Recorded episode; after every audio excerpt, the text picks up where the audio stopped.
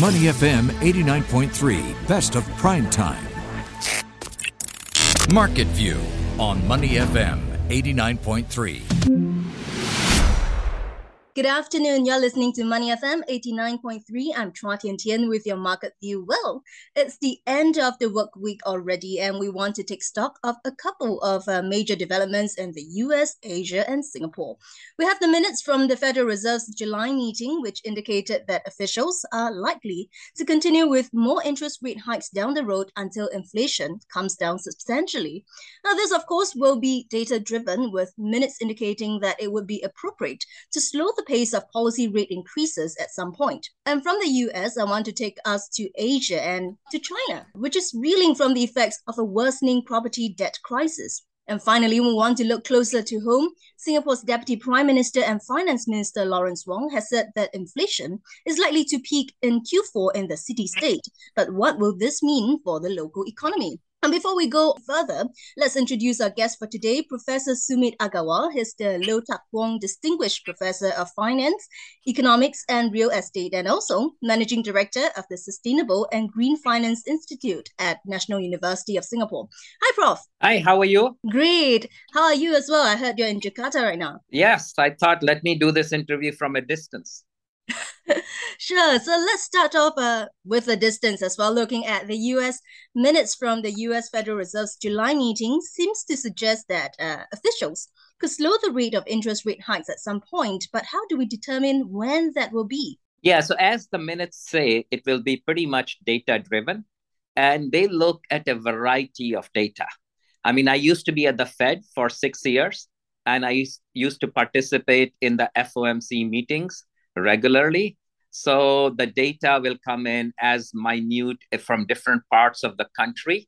They will aggregate this data through the 12 central, 12 regional Federal Reserves, and all of this will collectively then meet up in the board and decide if the data is suggesting that prices are stabilizing, supply chains are rela- relaxed, the political economy pressures in Europe seem to be uh, loosening, and oil prices are not hiking anymore.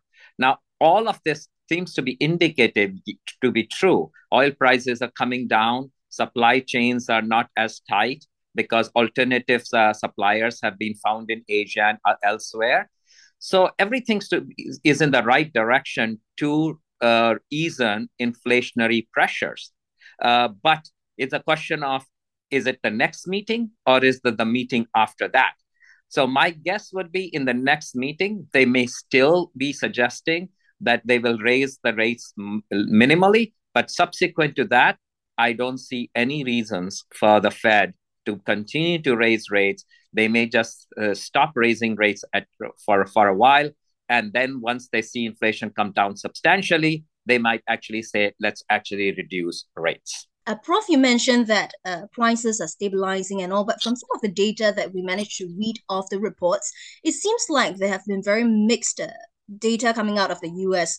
The weekly jobless claims, for one, showed that the economy is very resilient and robust in a high interest rate environment. On the other hand, we see consumer prices cooling off.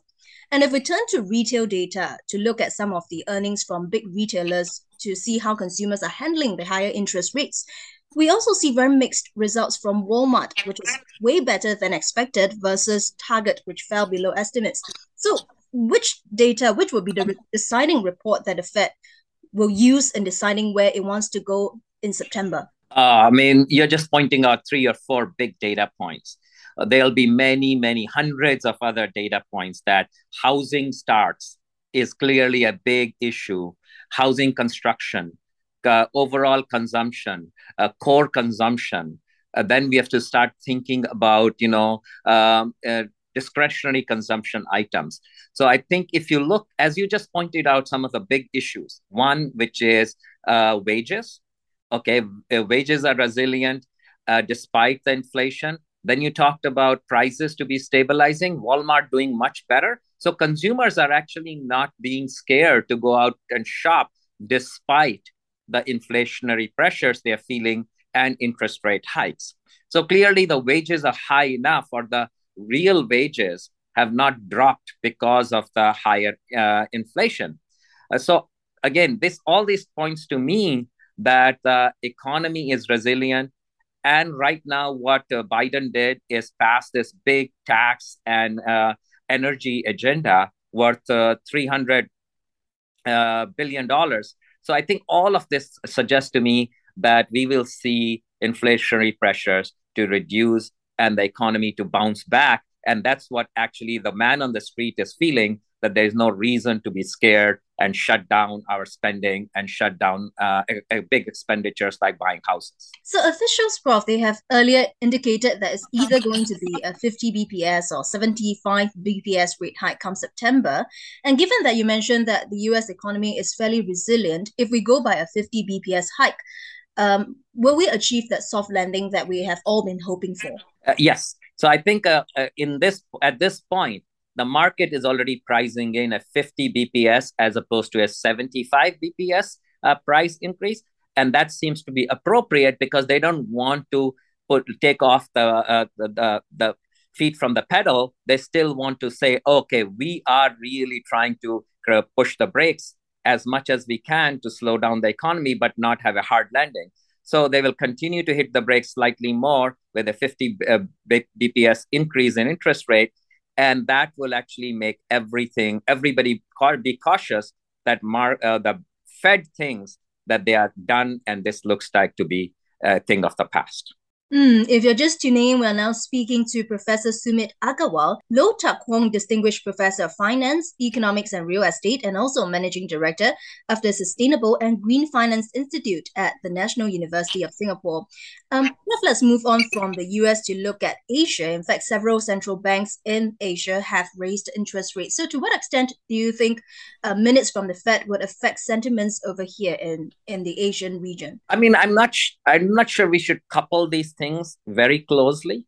They are very regional factors that affect economies in, in Asia.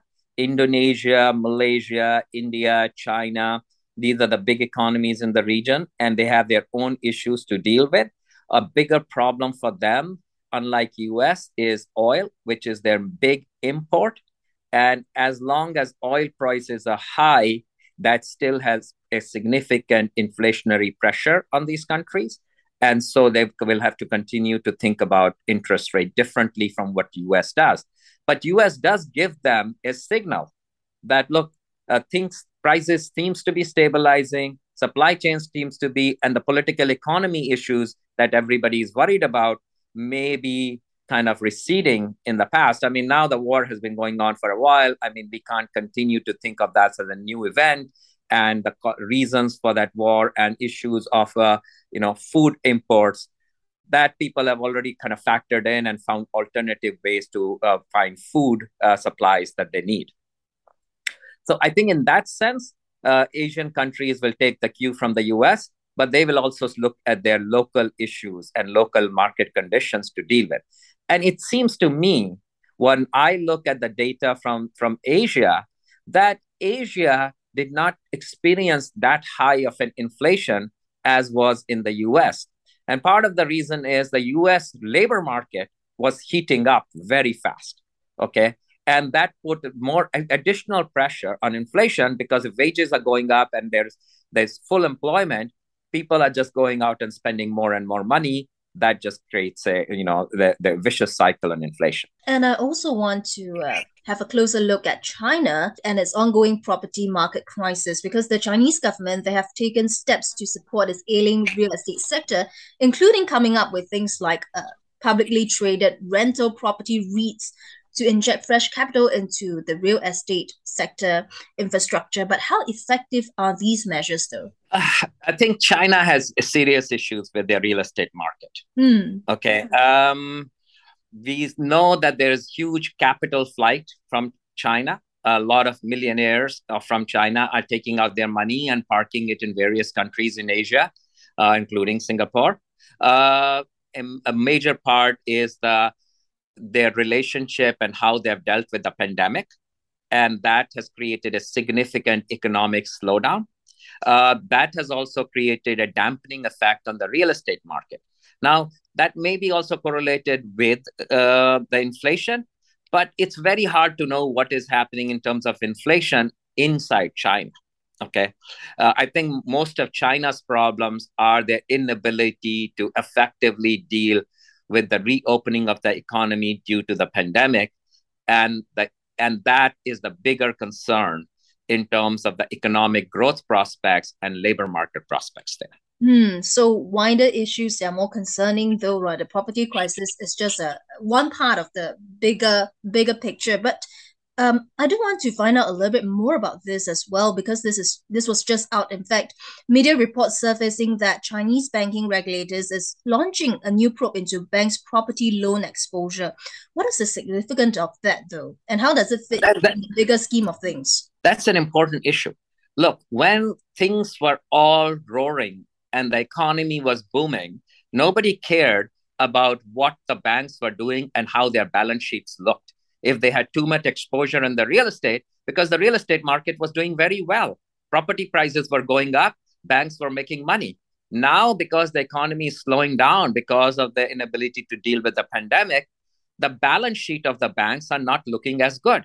Pro- property prices are not going up. People may be defaulting or being delinquent on their on their payments of these mortgages, developers who took out big loans from the banks to build these massive apartment buildings or commercial buildings are not doing so because the demand for those things is soft.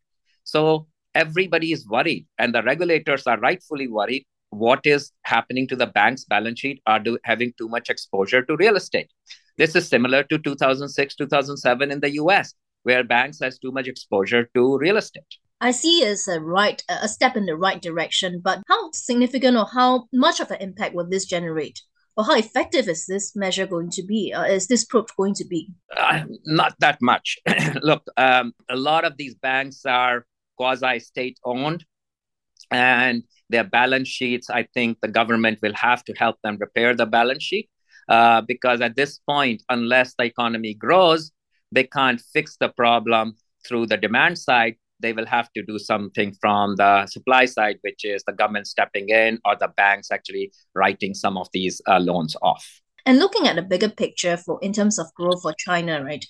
Do you think the Chinese government is able to dole out that much support to bring the Chinese economy back to perhaps where it was before the pandemic or perhaps back to its growth target of around 5%? Increasingly, we are saying that this is not achievable, but will we be able to reach at least somewhere near that target? I mean, look, I, I will not doubt that the Chinese government has thought about this carefully. Uh, are smart people in the government uh, who would have figured out, look, how to deal with when we open up the economy and how will we revitalize the various sectors of the economy. But the fact is that many countries that were relying on Chinese imports have found alternative places to import similar things. Okay, so that will be almost a permanent loss to uh, China. But China has also been pivoting away from relying on exports to local domestic consumption. So China may be able to bounce back, but I agree that I'm not sure China will come back to what China used to be pre pandemic, where that was the growth mo- role model for the world. It will kind of fall back to one of those larger growth economies with moderate economic growth, and the other uh, economies like Vietnam and Indonesia and India will be the future, you know, darlings of the world to see economic growth. Mm. Exciting days ahead indeed. Uh, finally, Prof, let's wrap up by talking about Singapore. Earlier this week, uh, DPM Lawrence Wong has said that inflation in Singapore is expected to peak in Q4 but will likely remain elevated going forward. Where do you think this new equilibrium is likely to be and what does it mean for the Singapore economy? I mean, yes, it is going to be a little bit tough time this year. So, uh, DPM Lawrence Wong is correct. I mean, he has more data than I do. He's looking at um, a lot more data to make this assessment. Uh, but uh, this will have implications on interest rates which have been rising in Singapore. Uh, the, uh, and that will affect investment, corporate investment. That will also affect household consumption. And I think that will imp- have implications on economic growth prospects for Singapore. But again, I don't see this as a long term problem. I do see that going into next year, uh, things will look much better in terms of inflation. And I think uh, Singapore will bounce back. So if we are talking again the same time next year, I think the picture will be much better for Singapore. It would have gone through a th- period of three to three and a half years of tough time because of COVID and then because of inflation. But I think the government has been thinking about it, talking about it, and planning for it.